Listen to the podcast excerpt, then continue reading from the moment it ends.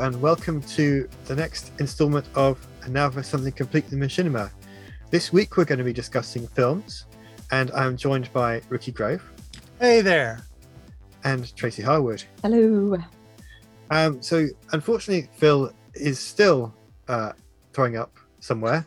Um, we haven't heard anything Uh, from didn't him. we get a try? Didn't he try to call during our last episode? I don't know. I had my phone on mute, so it was vibrating, but you know, I didn't really check. So, He- he Yeah, I thought I got a. I thought I heard the recording in there. If we get it, we'll play it for the next time. all right. um, so he did choose a film, which we will talk about. But obviously, he won't be um, talking about it himself. But uh, we'll get to that uh, later on in the show. And we're going to start off with my film selection, um, which is the folklore of Phasmophobia. Now, um, Phasmophobia is a game that has become very popular over the last two years, especially with uh, lockdowns and everything, because it's good for streaming. You get lots of people streaming it, but it's also a really good community game. The idea is the player is a ghost hunter, either playing by themselves or with a group of people, and you go into a house or a school or various locations, and you have to search the building for clues to figure out what kind of ghost is in there. And you've got some various bits of equipment. You can only carry three items, so you have to be careful what you choose. And if you've got a team, you can sort of combine uh, resources because you can figure out who's going to carry what. And it's a very scary game, but it's also a lot of fun. But the other side of it is there isn't much backstory to it other than there's all these different kinds of ghosts, and you go in and figure out which one it is. So the, the video I've chosen is someone who's taken the- list of ghost names and they've done the research to figure out how accurate is the game with these ghost descriptions to actual lore about these different myth- mythological creatures.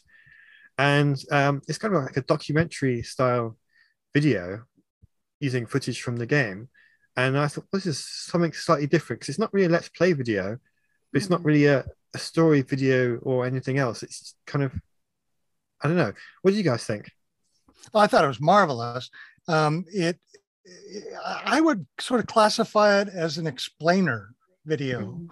you know the kind of thing where it pro- shows you the information it's going to cover and then goes in detail but it's done via machinima inside of a game which i thought is extremely creative early in the uh, previous segment we had talked about the fact that uh, uh, people were doing recreating scenes from hollywood blockbuster movies well this is an example of somebody's imagination and they said well i i know a lot about this I'd like to share my knowledge and also show people how much fun the game is. And they did a great job. I think the information in, in it is fascinating. It's a great combination of game footage and graphics. She does a really good job uh, with graphics in it. She's smart. Uh, it's a f- fun video to watch. It, it makes you smile and laugh. Some a few small criticisms is that um, it's a bit long.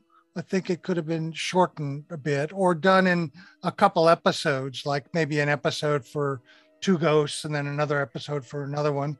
Also, I was a little disappointed in the fact that the game footage tended to be the same kind of thing people wandering around with their thing. And it didn't actually show the ghost that she's talking about Mm. she used a graphic to depict it. Now, I suspect that's another example of the problems of, of the game engine itself, trying to get footage of this. Um, maybe it's one of those things where if you encounter, if you try to get really good footage of it, you die, you know, that kind of thing. Uh, but I would have wished for a little more game footage in it um, and a little, little less uh, uh, commentary. But overall, I just thought it was marvelous example of creative uh, machinima. Um, it's an interesting topic, and I'm really glad you picked it. Mm. Uh, just to answer your think your comment about the ghost, the, the visual appearance of the ghost is not a clue to the type of ghost it is. So there's about six or seven different um, ghost 3D models, but they don't. It doesn't tie into the type of ghost it is. So, Ah, um, so that's why she hasn't actually done that. Is because that's the way the game is designed. Because otherwise, you can just look at the ghost, and say, "Oh, that's that kind of ghost," and then leave. There's no, you're not looking for the clues. I see. Yeah. I just wanted to answer that. But yeah, Tracy, what do you think? Mm, yeah, well, actually, you know, my points are very similar to Ricky's. Really, actually, I think we should have perhaps saved this one for Halloween because um, it kind of fits that that theme really nicely. Um, I, you know, I thought it was more of a let's play, um, but I, you know, um, I also thought it was a very good explainer, and I think the narrator there does a pretty good job of explaining what the different types of ghostly creatures are in the game um, and yes. the, and the kind of the mythos behind each of them. But I have to say, it doesn't really cut it for me for a number of reasons. One is um, the explainer is actually pretty academic and and kind of lacks um, a bit of emotion that I might have expected on the subject. I mean, it's very rationalizing and quite monotonic um, about these yeah. kind of um, sort of sets of cultural beliefs to do with folklore of ghosts from different cultural perspectives. Um, interesting, though, I have to say. Um, I thought the machinima itself was pretty jerky, doesn't really reveal the characters. So it's, but I'm glad you explained that because, you know, I, I might have been expecting for the the type of um, ghost she was talking about to be revealed in the footage that we were seeing, and and it wasn't, it, or or at least ways my expectations weren't met through that. Um, and I, I actually thought when I was watching that, it was probably a missed opportunity um, to liven things up in the presentation if she'd have made more of an effort to explain why they're not the same. Hmm. Um, so what you see for me is a bit of, from my point of view, really is a, is a, is a bit of poking around a, a building, which after about 20 minutes of monologue becomes really quite um, repetitive. Um, with the areas being explored for the different types of phantasm being described and, and being viewed again and again and again. Um, uh, but all of that said, there's clearly a lot of research that's gone into the narrative side of it, which has to be commended. Um, and the video itself, I think, isn't actually targeting those that might play the game, but those that want to know more about the mythology. Hmm. And then when you look at this this streamer's channel, that's all about what she's posting about, uh, um, which uh. is the general mythos in games uh, you know, rather than the gameplay itself. So overall, interesting, but but I have some sort of reservations in terms of the entertainment side of it. Excellent criticism. I yeah. couldn't have put it better. I think it's another example of those things where we look at a film and um, a machinima film that was made on the rough and ready because obviously it was i mean effort was done into it but it wasn't a carefully crafted piece it fits into that sort of coarse machinima and then we we look at the ideal and we say well it could have been this you know mm-hmm. um, i agree with you especially about the narration um, i don't think the person is used to doing a lot of narration which is why they fall into patterns of speech mm. that are repeated over and over again, like you say, academic or monotonic. Um, so a little coaching would have solved that problem easily. Also, mm. factually, I don't know enough about Ghost to see whether it was all correct. My partner, Lisa uh, Morton, has written several books on uh, ghosts and uh, revenants and that sort of thing. It'd be interesting to run this by her to see whether it's true, but I suspect most of it probably is because mm-hmm. she just sounds, she looks like a person who would work really hard to to get things accurate. Uh, the potential of the film is fantastic, as you say, uh, but I think you're right. More craft work, more effort to try to make it easier for viewers to watch, more game footage, trying to solve that problem of getting ghosts in it as opposed to using graphics. I think that would have made it a better film. Mm. Good pick, though. Yeah, good pick. Really good pick. I'm glad you well, enjoyed it for for the, the, good parts of it, and I can understand your criticism of it as well. But yeah, yeah I, I, enjoyed it. I was, I was, looking at videos with the game because I played the game a lot, and I thought, I wonder if anyone's made any machinima with it. And there was lots of let's play videos, but this one kind of stood out as something a little bit different. Mm-hmm, mm-hmm. Yeah, well, let me talk to you quickly about my uh, pick. It's not a fictional film, it's more of a kind of demonstration uh, nonfiction film. It's an example of what you can achieve with path tracing rendering in, uh, in NVIDIA's Omniverse Machinima. Uh, the scene is absolutely gorgeous, shows you the kind of rendering you can do. Of course, remember, uh, the uh, Omniverse requires a fairly high-end graphics card from NVIDIA to work correctly. So that's a caveat. The scene is really interesting. It's a robot who is in this sort of upper class pseudo Victorian environment mm. with uh, paintings and the robot course the contrast between the two is very amusing mm. because there's this very mechanical kind of thing and yet there's a curiosity in the robot when he looks at the paintings. You can imagine him trying to figure out what what that's all about then he ends up sitting down. But that's all incidental to the demonstration of of how you can achieve the uh, look. And so the first half is this scene with the robot and then the second half is showing inside of the Omniverse Machinima how how they're achieving it and what they're doing to make it real time. Um, I wanted to share with everybody the, the, fantastic look that you can get with Omniverse Machinima, and that's why I chose this film. What did you guys think? Hmm, I was wondering why you selected actually. Um, Jay, we we reviewed one of his pieces last month as well, which is which is really interesting that you um, picked this completely separately of that. Mm. Um, yeah, this path tracing stuff is really um, quite interesting. Like, you know, that robot, the environment, the TV, and all the things that he kind of brought together.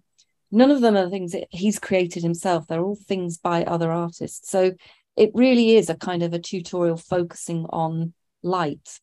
Um, and I have to say, all of his tutorials are really impressive.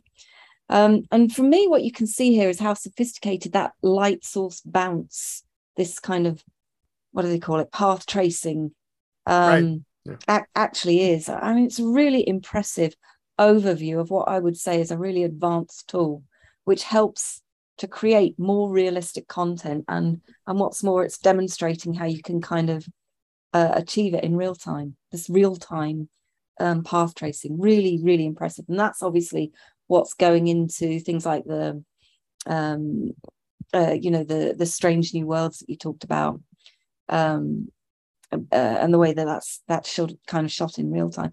There's one bit where i thought you know what? I'm not sure that that actually worked which was around 17 seconds when the when that robot stands there in front of some paintings on a wall and the window light source appears to be sort of far off to the right of the robot but the light on the robot itself seems to be a little more behind it than off to the side. Ah. And now I don't. I mean, I looked for that because um, you know it's clear that what he's trying he's trying to show here is this demo, and I looked for sort of, I don't know. I was trying to be nitpicky, I suppose. Anomalies. That, yeah. Yeah, and it, that to me just, I don't know whether it was, uh, you know, that didn't work so well for for me. But maybe yeah. maybe maybe I've misunderstood where the original light source was kind of coming from. Yeah, yeah, yeah. In that in that particular scene, but in the next um, shot, you definitely get a sense of the light and the color bounce from that sort of orangey sofa that's in the room. Yeah, and yeah, then, yeah. and then when you start, you know, I played it several times to look at where that light is bouncing to see what I could see was kind of going on, and you see that orangey light bouncing on lots of things like the vase, like the you know the robot skin and and you know a few different uh, you know like almost on the books as well uh, in in that shot. So yeah really really fascinating um ex, ex you know video explainer really. There's yeah. no no talking in it at all but a nice little video explainer of what path tracing is. But you need to do a little bit more background on what path tracing is and the difference between that and rasterization and ray tracing. Um in order to kind of really get to what he's what he's alluding to in that little video. Um, I suspect in that uh, the uh, pamphlet that we talked about earlier, the animation field guide to real time production, they may cover some of that in it. Yeah, so. yeah. Well, I just mentioned that because you know yeah. I I thought that was a, really interesting demo of it. Well, you know, I, I, I agree with you, and I think uh, nitpicking is exactly what you should do in, in these sorts of uh, demos if they're uh, bragging about their technology if you see inconsistencies, you point them out. I, I suspect that this tool will be more beneficial to professional Mm. producers of real-time production than it will be to the everyday kind of machinima filmmaker.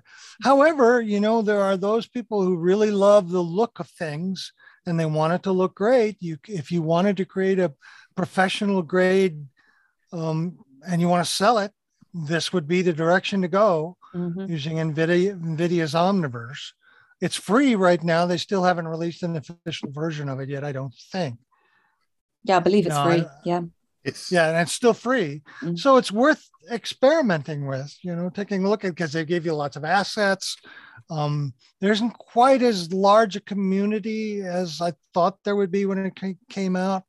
Uh, but there are some uh, live stream tutorials and regular tutorials. It's a bit cumbersome the way they've designed it. Uh, I suspect if it stays around, they'll fix that in the future. Uh, but anyway, uh, I hope you, I'm glad you guys liked the choice. I thought it was an interesting one. I, I enjoyed it as well. I mean, JS Films, I've been following his channel for a while because I've been learning how to use Omniverse, and he's he covers lots of different engines, but his Omniverse tutorials are really helpful at learning um, how to use the basics of the software. And they're not very long. So if you're learning Omniverse, go and check out his tutorials, and he covers a lot. And it's worth taking the time to do that. Um, so little tests like this again is very helpful just to get an idea of how it looks. And he's got that sort of the behind the scenes bit as a second half of the video, so you can see how he used iClone and um, Omniverse together to animate the robot. Uh, Tracy, when you were talking about the light, I went back and had a look at it. uh, the answer is there's two light sources Yeah. because when the robot walks away, there's Yeah. two shadows on the wall. Yeah. Ah, Yeah. So there's another window that you don't see in any of the in any of the I scene. Is that what you're saying? Yeah. yeah. Well, it Mm. could just be a, a light source that's behind the robot, behind the camera, so you can't see it, but just Yeah. enough to light it up. yeah. That's not well explained in there, though, is it? There not- you go. That's a criticism. Thank you. Good choice. Uh, uh, Damien, can you tell us about Phil's choice for a Uh, film? I think we should talk about Tracy's film first. Yeah, let's do mine and then and then Phil's because we got a nice little discussion topic or kind of related, Phil. Yeah. All right. So, you know, with the with with you having had last month dedicating your time to Elden Ring, I thought this was a perfect choice. This is tiny Elden Ring. This is um, made using Tilt Shift. It's by an artist called Flurdeh, Dutch artist. Uh, released in April. It's a three minutes long taster of Elden Ring, but it puts it in a, a in a really interesting light um, using this kind of tilt shift time lapse, turning characters into these miniatures um, to give a kind of a stop mo type feel to it, uh, and also turns you you yourself, the viewer, into this kind of godlike person, sort of overlording the the lives of these tiny creatures in this kind of fantasy world. Now, Flurdeh or, or Kevin Henson, his name is, um, has a whole channel deca- dedicated to these. Um, you know t- tiny tiny views these um uh, uh, tilt shift views of of game worlds and it gives you this you know it really gives you a different view of, of the games themselves and he's clearly somebody that loves the beauty of these video games. So he says his goal is to focus on the environment and also the life and the characters living in these in these worlds. I think what's interesting with this one though is the the soundscape for it is is you know it's so obviously complementary. Um it isn't tampered with in any way in in, in the same way that the visuals are. Um what's interesting is it's kind of slow and soulful where where the what you're seeing is kind of speeded up and you know bobbling about um and it kind of puts you into the mood of being this voyeur rather than being somebody that's sort of in the game, viewing the game from inside the game. Um, and I think, you know, what's interesting here is that folks have described it as kind of nostalgic, familiar yet distant, adorable, magical, spectacular, dioramic, tabletop, and um, even poetic. Um, and I think I found it all of those, uh, all of those things. What did you guys think to it? Oh, Tracy, what a wonderful choice. Um, especially considering I've been nonstop Elden Ring for months. uh, months since March, you know. And by the way, I noticed your background is Elden Ring as well. Pretty cool. Let me, uh, I want to ask, answer, I'm going to respond to this in two parts. The first part is what is tilt shift? Mhm. Um, tilt shift is a combination of time lapse photography with a very special way of using blur filters.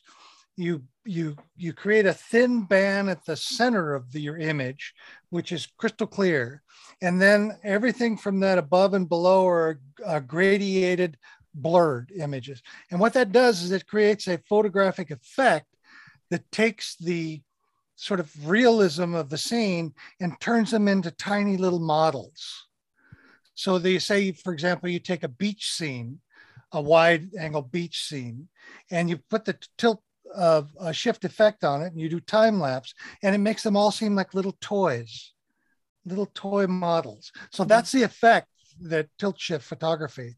I can't imagine how he actually did it inside of Elden Ring, but it is just magnificent. And having played Elden Ring so much, I knew every scene and every character that he was depicting. And his choices of scenes were just fantastic.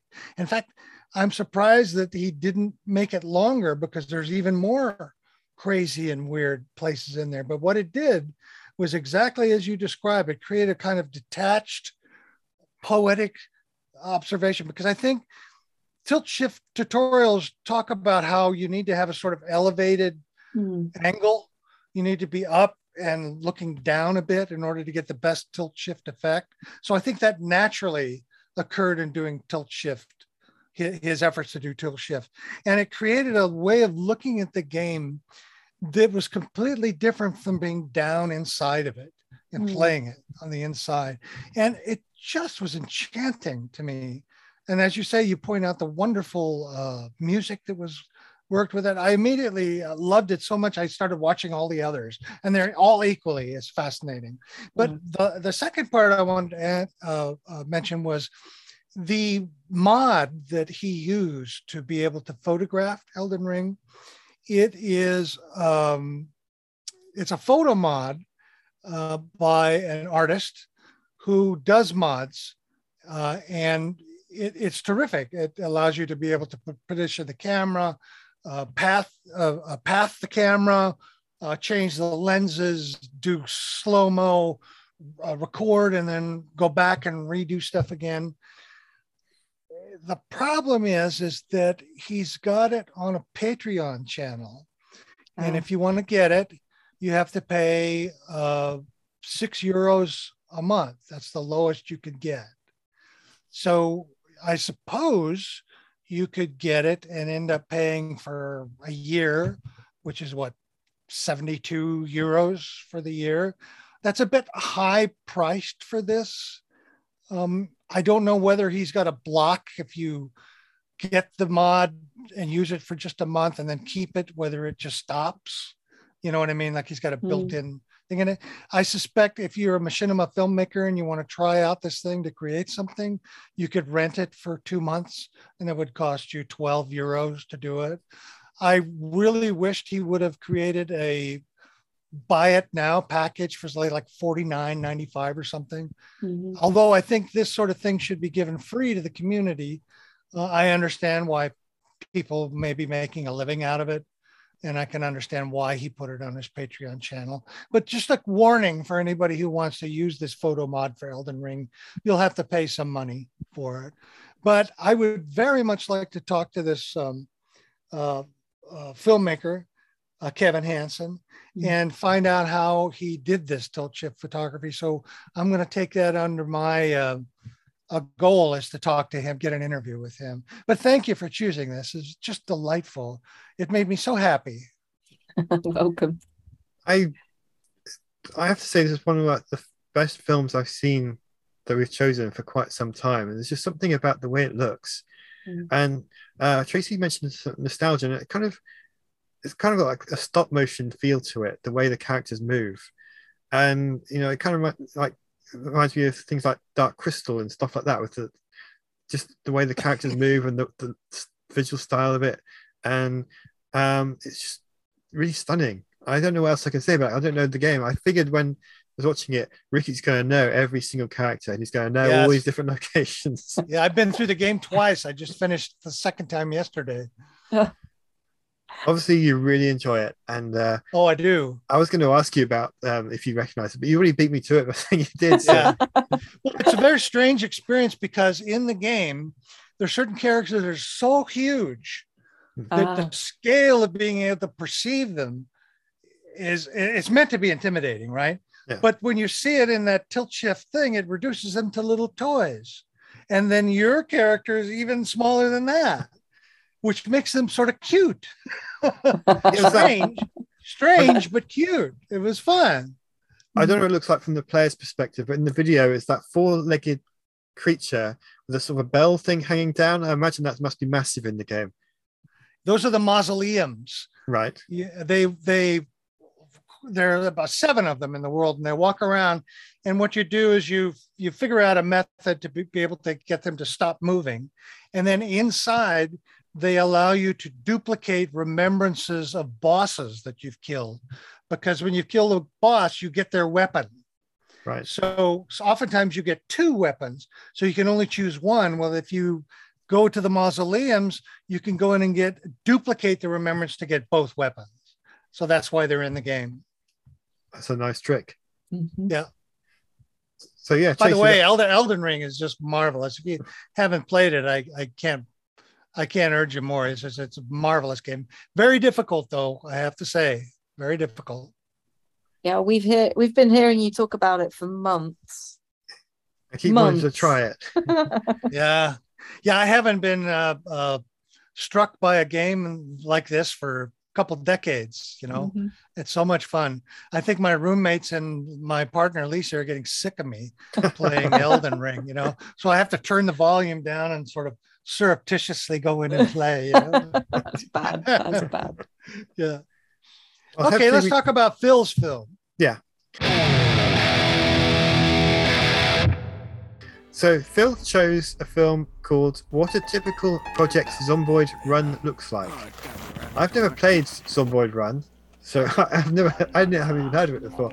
But um, the video he chose it is um, basically a guy running out of his house and getting surrounded by zombies and killed. Which I know I just spoiled the whole film, but it's only a minute long. But it's mixed in with live action footage, which I believe is from The Walking Dead. Um, Ah. One of the very early episodes, the character looks kind of familiar, but it's been so long since I watched those early episodes. that, Uh, if anyone knows it's from something else, please correct me in the feedback, and we'll correct ourselves next week, uh, next month. But um, that, that is the, the let's go for the video, and uh, I thought it was an interesting way to combine the footage from the, the zombie TV show with a zombie game, uh, and it's got kind of a bit of humor to it because. And I was reading through some of the comments saying this is what typically happens when you first play it. um, so, what do you think? Yeah. Well, I thought it did very well in an incredibly short machinima to, I think, fairly accurately put over the challenge of the game. Uh, I mean, with very, very few sound, very few sounds, really muffled speaking. Um, and and kind of these pop cultural references through the through the um, live action stuff.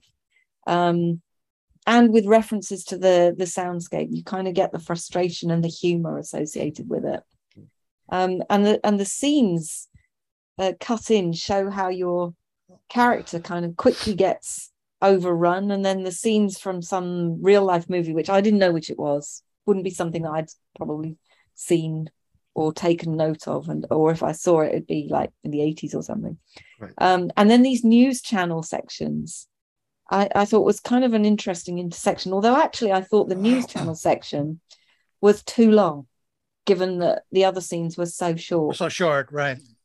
Um, but overall, I thought the comedic timing was great. The humor and the editing was pretty well done.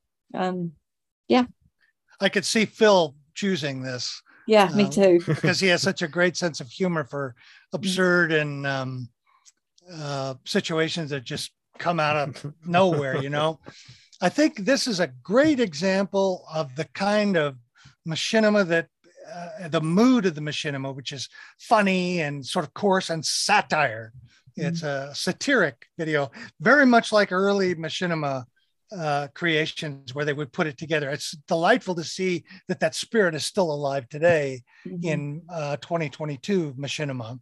Uh, obviously, it was made fast. It's a bit sloppy, but that's part of the appeal to it. Mhm. Uh, It's sloppy.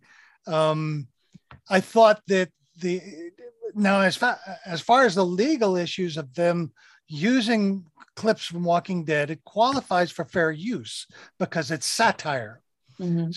And it's also short enough that they're not taking they're not in i mean tracy you didn't even know it's from the walking dead so Mm. they're not taking profits away from walking dead because of it but their use of it and the timing in which they edited it was just very very amusing and witty Mm. um, and the combination of the two i thought were the the sort of real clips and then the game being so silly and simple it made a strange you wouldn't think that they would mix together you know but they did. Yeah. uh, and it was quite funny. Um, i enjoyed it very much. I enjoyed the sloppiness and and the fun and made it even better. Um, and i'm glad to see that the machinima like this is still being made. I agree with you, Ricky, about the, the contrast because The Walking Dead is obviously a very dark, serious show. So to use clips from that in a, a way that's funny by combining it with this game adds it makes it even funnier because it's not what you expect. yes. Yes. Especially if you know the walking dead it makes it even funnier. Yeah.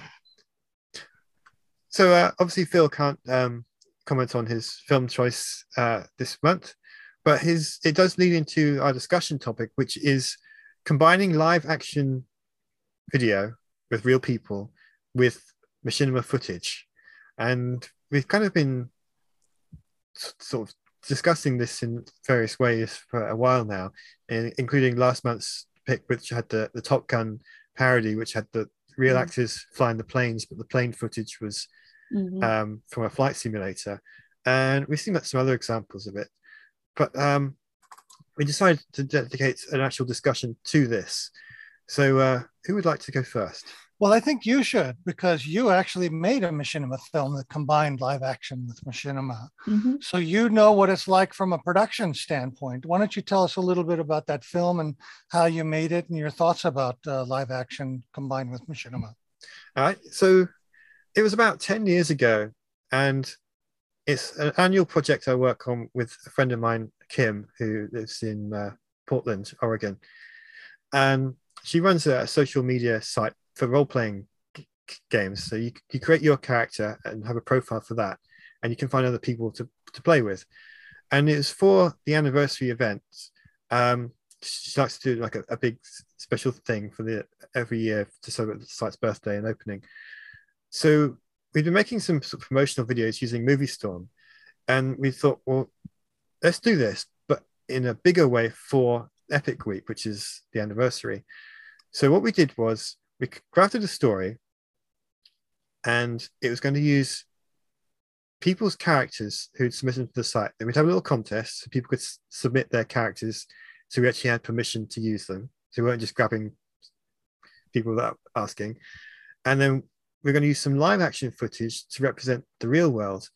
Um, so what I did is I went to visit her in Portland, and I was staying in a hotel, and we did some footage. Some of the filming was in the hotel room. We got some green card, and we stuck it all across the wall.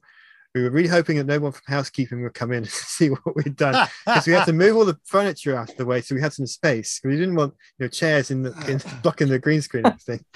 Um, so she came to the hotel room. She got into her ball gown dress and filmed her in front of the green screen with the idea that we could put her into the world of the imagination.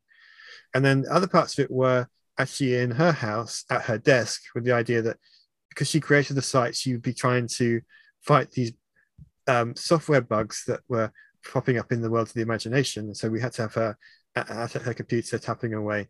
Um, so you know, we, filmed that over about three days. I think it took us uh, to do that, and then just to add a little extra bonus is we wanted a castle for to look like her house because obviously she doesn't really live in one. Um, so I went to Cardiff and got some footage of Cardiff Castle, and you know we chose a clip to put in there to establish that's where she lived. Um, so that's all the live action um, footage, and then for the machinima part of it, we had about forty characters submitted. So then we had to uh, modding Movie Storm was very difficult. So we had to create 40 characters that people had submitted. Um, I think we ended up, we had more, but we narrowed it down to 40. So we had one per person. It took us ages to create these custom textures on different outfits. Uh, and so we put all that together and we had um, a huge battle sequence, which was not something that Movie Storm was designed for. So I used some trickery there to make it look like there were thousands of people when there were just, you know, a handful. And there's some other challenges, like there was no sword fighting animations. So I had to, there was swords, but you couldn't, there was no animations to make them look like that people were swinging around. So I had to use, point them at a square box and set this box to be invisible and then point it to another one and hope that I'd positioned it so it looked like. Um, oh, wow. What a workaround. Yeah. Yeah. Um, so all of that was sort of the machinima side of it. Um, I built some of the sets in Movie Storm before I went to do the film thing because the bit at the end of the film when Kim appears to the uh, all the characters, they survive the battle and it's all a big party going on, and she actually has to appear as herself in this virtual world. I thought, well, it'd be easy to just film her and then put something in, but no, I wanted to make sure that she knew what the environment was going to look like. So she comes out, the crowd's going to be over there. There's a fountain behind her. Um, there's more people over there, and this creature coming comes down out of the sky. So we need to figure out it's going to come from this direction, and it's going to come and land here. And I kind of uh, hung something up on one of the I don't know what my hands over there. You can't see it. I, on the the curtain railing. So as the, the point where Kim looks up, and then I said, you know, wait five seconds and then bring your gaze down to here. And I think I had my hand out as the second spot, um, so that her gaze would meet as the creature right, came down. Right, it would fit. Yeah. Um, so you, you kind of have to think about that. Uh, Kim was very pleased that I'd built the environment first, which if you're going to combine live action with machinima it's something that you should think about. Show as much your actors as much as possible about the virtual environment they're going to be in. Mm. Um, mark right. out as many places as you can. Um, uh, you know, it makes their performance better. Um, so, what about um, combining the footage together? What was that like? Um, it's just basic uh, green screen compositing using Sony Vegas. Um, we had to light the room with every single light we could get. Uh, one, when we were setting up, there were not enough lights in the room to get it properly because her shadow was on the green screen behind, Aye. which obviously causes problems. So she went back to her house, which is about you know, a quarter of an hour drive away, came back with a, armfuls of lights that she'd taken from different rooms, and we set them, all, plugged them in, and set them all up around. And that gave us the, the lighting we needed. Oh, good. Yeah. Um, so obviously, lighting is important, and space is as well because if you stand even if you've got really good lighting, if you stand right in front of the green screen, you're going to get shadows um, behind you. So you need the actor to be away from the green screen, but you also need more space on the other side so the, they're not right up against the camera because otherwise you're going to get this like this. Um, so the hotel room was just about big enough for what we needed. Um, ideally, we probably wanted an even bigger space, but you know we had to make do with what we had available. Right. right. Um, so now yeah, the, the name of the film was called what? The Great Insect War was that it? The Great Bug War. The Great Bug War. Yeah.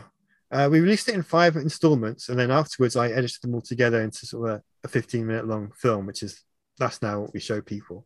Right. Um, Were you happy with how it turned out, the combination of the two? Yeah. I mean, I'd never done anything like that before. Um, I know if I did it now, I'd use iClone to create the the virtual environment, so it'd probably look better. But I was really pleased with how it turned out, and um, the combination and just the, the pure machinima side of it. I'm really happy with that as well. It's kind of we watched um, all the battle scenes from Lord of the Rings many times to get a feel for what we wanted. We weren't, you know, recreating anything specific, but we wanted to people to watch and think, oh, that was like that. Um, so yeah, it was a huge challenge, but it was worth it. And uh, I, I remember when it came out, I enjoyed it very much. I was uh, very impressed with the. I had no idea you were were creating it in such rough and ready uh, methods, you know, sort of scrabbling to try to get the right lighting, you know, yeah. as it certainly looked great. And nowadays, as you as you say, iClone, you can recreate character creator can recreate the characters just like that, and you can order pretty much any size uh, green screen that's collapsible collapsible. Yeah. And you can just assemble it and put it up anywhere. And you can buy the lights that you uh, you can buy a kit yeah. for that nowadays. So if you wanted to use that method that you're using which i think is a more traditional method uh, it's pretty easy to do. I would imagine two or three hundred dollars outlay for lights and that to get the right photography for it. Yeah. We didn't have access to anything that we the green screen was just big sheets of green card that we got from a nearby supermarket. And we t- used sellotape to tape them all together and and it kind of went all across the room. There's there's some behind the scenes pictures which i will include in this video please so yeah. mm. yeah. How about you tracy? What are your thoughts on combining machinima with uh, live action performance? Yeah i mean i i think we're seeing a lot more of this than we than we used to because I, I think i mean that sounds a massively complex endeavor damien. Um, um, but I, I but i think you know i think the tool sets are changing and making it kind of much more accessible way of of creating um, uh, you know interesting stories uh, and and um, artworks really. Um, I mean, you know, I'm just sort of thinking, uh, you know, on Phil's film, the Zomboid Run thing, where he was kind of cutting between the two things, and it, you know, it's a pretty obvious way to to use machinima with real life, isn't it? You know, sort of cuts, cuts, cuts the, you know, cuts the the games into uh, fantastical parts of a story where you know you can't use real real life to sort of tell a story, or, and vice versa um, to sort of connect the two things together. But I, but I actually think now with with um, with new, you know, new types of production studio emerging along the lines of of you know what we've seen with Mando, but at considerably smaller scale. I think before long we're going to see a lot more folks um, using these kinds of production techniques. Agree. Um, to to integrate kind of real life action with these sort of CG effects, using these 3D environments uh, as backdrops, because I just think it's getting easier to do it. Um, and you know, I'll give you an example here. We're increasingly looking at these kinds of studios at universities as part of filmmaking courses and you know virtual production types of courses. Um, and alongside that, of course, you know we we're seeing uh, a lot more use of motion capture technologies. Some of it's pretty cheap to use. We've seen lots of that on on this show, um, and it's you know it's it's live puppeteering with with 3D assets, which you know I can remember Hugh talking about this donkeys years ago, where um, you know he was using I don't know whether it was World of Warcraft um, characters that he was puppeteering live and I don't know if you guys can remember also the Rooster Teeth guys doing similar sort of thing in live yeah. shows that they were doing. So it's not it's not new techniques, but the tools make it so much easier to much easier uh, to much do easier. it. And then also, of course, well, I, I, was going to say the other thing that we've seen, of course, is this V tubing stuff. Um, that again, Damien, you talked about that last month, um, where you're basically using your movement with an animated um, character um, just using a webcam. Um, and I think, you know, you'll see that at a more sophisticated level two. I mean, we've just been um, testing out um, iPiSoft um, as, as markerless motion capture, um, which you can hook up to animations really quickly, really easily. So this kind of, these combinations of technologies, I think are going to be so much easier for people to use. And then the other thing that I was going to say is, you know, we're we're now into the next gen of augmented reality tools also, and that and that's uh, uh, you know kind of you know where we're seeing advances in spatial computing uh, and people you know now demanding better content um, through these augmented reality kind of tools where where you've got this combination of virtual and real meshed together um, and being captured through these these um, head mounted tool sets and whatnot i think we're on the cusp of something that makes this technology um, you know it, it, it, i think demand has kind of exceeded the capability of what it's what it's been about but i actually think that's now beginning to turn tide. And I think hmm. these new kinds of thin- synthesized experiences are definitely going to become something that's realizable um, beyond the purely entertainment um, things that, that it is at, at yes. the moment into something that's much more meaningful. So I think we're on the cusp of something really interesting, which all of these really things um, demonstrate. That's yeah. my view on it. Yeah. That's great. I agree with you 100%. I'd like to point out a couple things. One is, is there's a there's essentially two ways to do live action. You take a 3D or a 2D character and you put them in a real live situation, background. Or you have an artificial background and you have 3D real, you know, real people in the front. Uh, so it's foreground, background difference there was a series that I saw, and I'm sorry I can't remember it. Um, I will research and make sure that I put that down in the, our notes. But it was a series I saw last year that I just found by searching through YouTube. And what the guy did, he created a sort of compelling Charles Bukowski like story of a sort of street bum guy and his friend in Los Angeles. And the characters were 2D and he used a 2D animation program to, you know, mark them and get them to do all the stuff he wanted. But he actually went to real locations in Los Angeles and did videotape mm. and then composited them together. Mm. And what that did is that it made because they they in the dialogue they talk about LA and they talk about what they're doing and how they're going to do this and that. And it made the the trick is is to getting making sure that the, the foreground and the background blend together, they work together. So the way that he created the 2D characters, he colored them in such a way that they fit with the backgrounds that he chose. You know what I mean? If he used a super high contrast cartoon look to it, the contrast would have been too great and you wouldn't have believed it. But he colored them and shaped them and then also did realistic you know gestures and dialogue so that they blended together just right and vice versa your work in uh, the great bug war you were at pains to get the live actors to respond correctly to the scenic elements yeah. and they blended well together so that's the trick the tools are there to to make it the trick is figuring how to blend them in terms of your compositing now, lastly, I wanted to point out that uh, many months ago we talked about a special effects filmmaker named Phil Tippett. Mm-hmm. He's he won many Academy Awards for just dozens of films.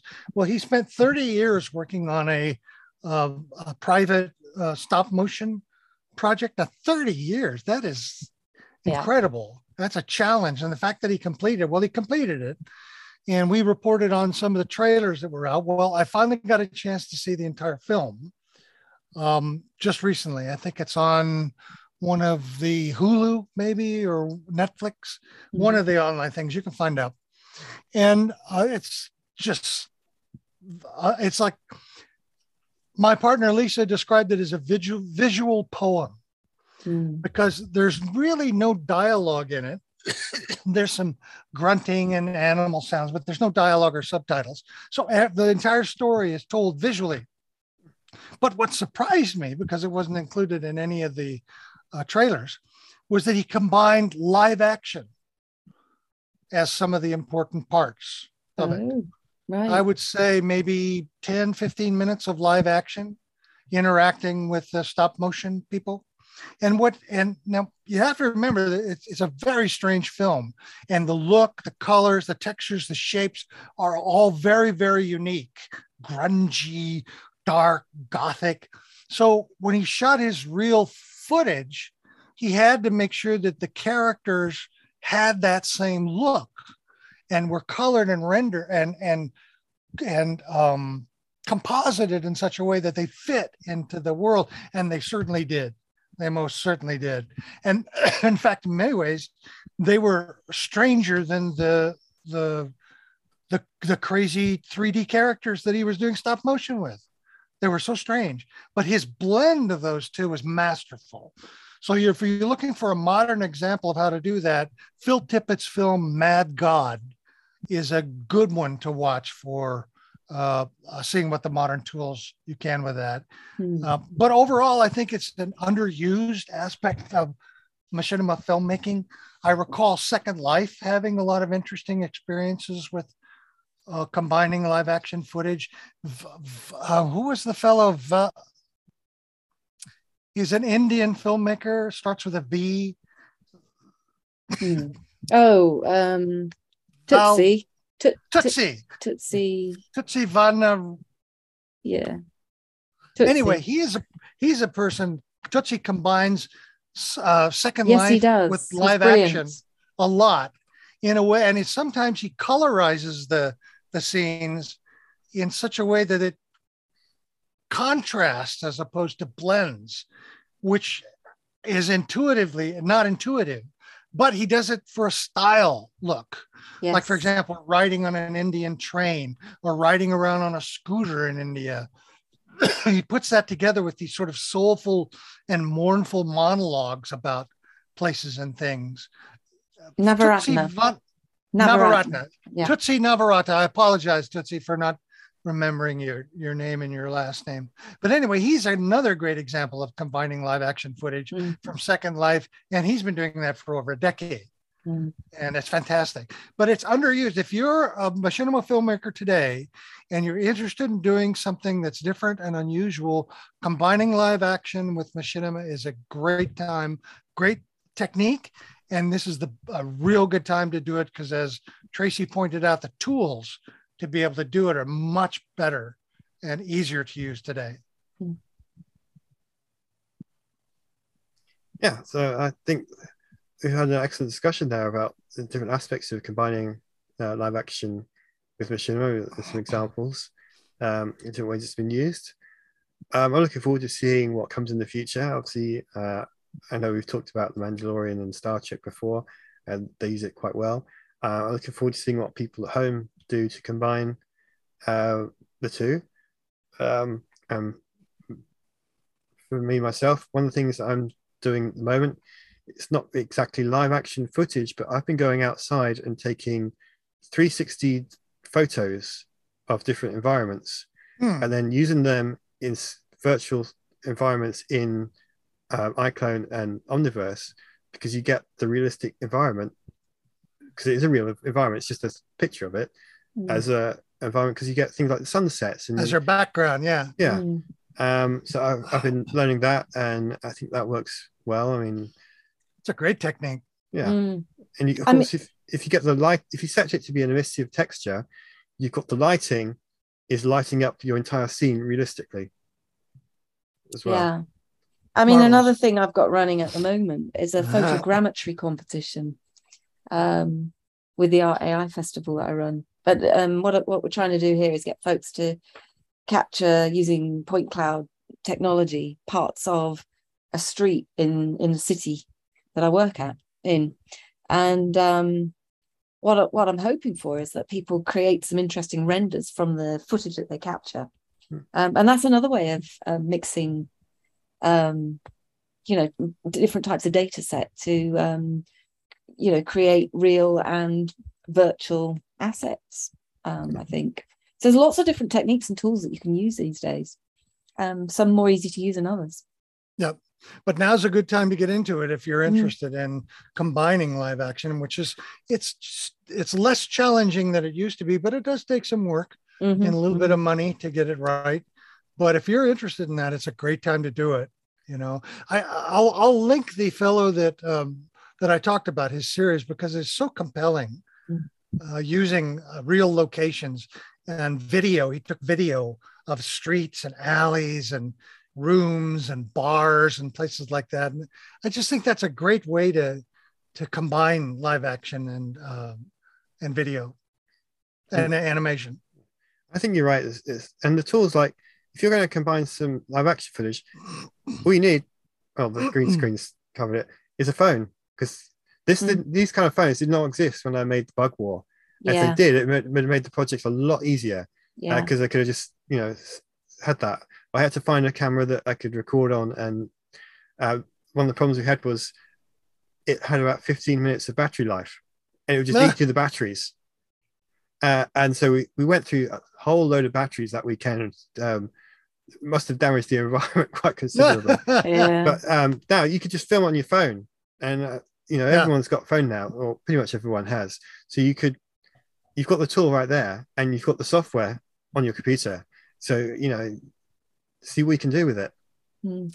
you could actually with the phone you could do all aspects of combining uh, live action with footage because you could do a stop motion with your phone Mm. Yeah. uh, for a set and then film the actors and then composite them um, davinci resolve um, uh, blackmagic software puts out uh, a great compositor. Uh, it's included with davinci resolve which is a video editor. That's a good way to get a free package to do compositing. Compositing meaning you're you're composing a scene which several layers of objects. So you'd have the live action in one layer and then the background in another layer and you composite it. And the tools allow you to blend those two together in a way that they work together So I think, Great advice there. yeah. So I think that's pretty much it for this week. Um, it's been great talking to both of you. Hopefully, Phil will be uh, feeling better for Yes, next time. we hope he'll be better and back with us uh, with his usual ebullient comments um, so thank you everyone for listening. Uh, if you have any uh, comments about the films or combining live action and machinima footage, please send us. We do read out our, the feedback you send and we respond to it. right it's Um, talk at completelymachinima.com Yeah. that's the email you can send us Thank you. Um, so uh, thank you, Tracy You're welcome. and Ricky. glad to be back and talking with you both Good to have you back, and we will see you all next time. Bye. Bye for now. Bye. bye bye